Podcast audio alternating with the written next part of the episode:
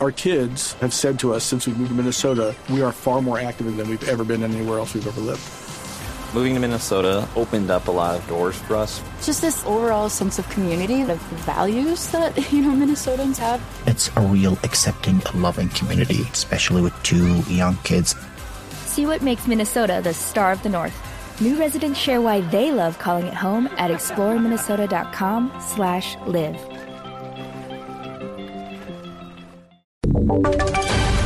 Voces y sonidos de Colombia y el mundo en Blu Radio y BluRadio.com, porque la verdad es de todos. 9 de la mañana y 4 minutos, hora de actualizar las noticias aquí en Blu Radio. Desde La Habana, el vocero de las FARC, Carlos Antonio Lozada, le insistió al gobierno que publique en su integridad el acuerdo que se alcanzó en materia de justicia para evitar polémicas y tergiversaciones. No haremos más polémicas sobre un asunto trascendental para la reconciliación que solo se aclara con la publicación del acuerdo Jurisdicción Especial para la Paz, principios básicos del componente de justicia del sistema integral de verdad, justicia, reparación y no repetición. Vamos al departamento de Santander. Sigue siendo crítica la situación para 8 municipios de ese sector del país que tienen racionamiento de agua por cuenta del fenómeno del Niño. Verónica Rincón.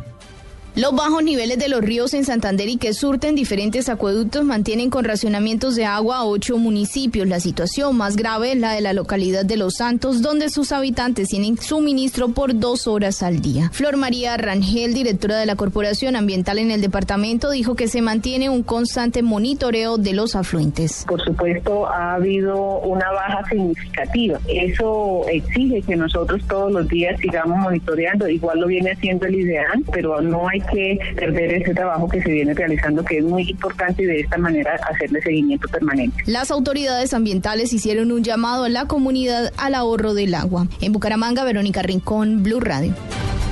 Verónica, gracias. Y a propósito, atención, porque mañana habrá Simulacro Nacional de Evacuación por Riesgos de Sismo. Esto ocurrirá en todo el país. María Camila Correa.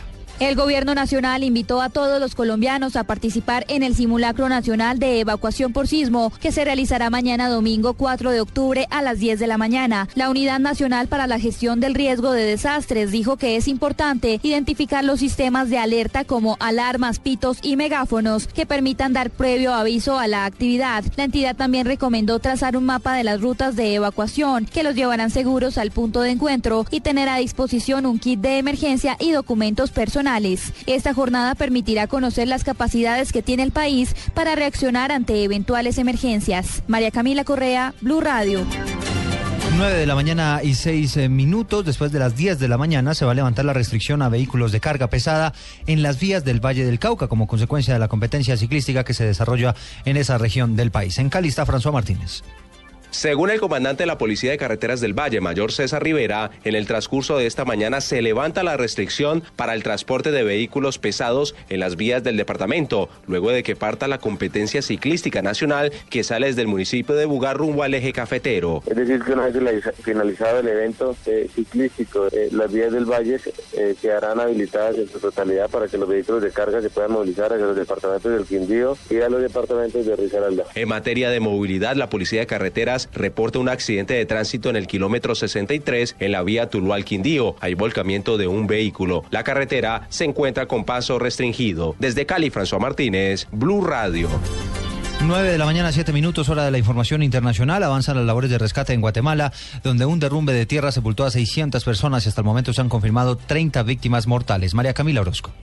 Decenas de socorristas, militares y voluntarios reiniciaron este sábado las labores de rescate de las personas soterradas por un deslave en un pueblo al este de Guatemala que hasta el momento ha dejado 30 muertos y unas 600 personas desaparecidas. José Hernández, miembro de los bomberos municipales, quien junto a otros 30 socorristas de esta institución colaboran con los esfuerzos de rescate, dijo que se están removiendo los escombros para acceder a las viviendas que quedaron bajo la tierra, pero explicó que la tarea es complicada debido a la gran cantidad de tierra que soterró unas 125 viviendas y donde las autoridades creen que hay más de 600 personas desaparecidas. En tanto, varios de los familiares comenzaron a acercarse a la morgue improvisada que se instaló a unos 400 metros del lugar de la tragedia para acelerar el proceso de entrega de los cadáveres. María Camila Orozco, Blu Radio.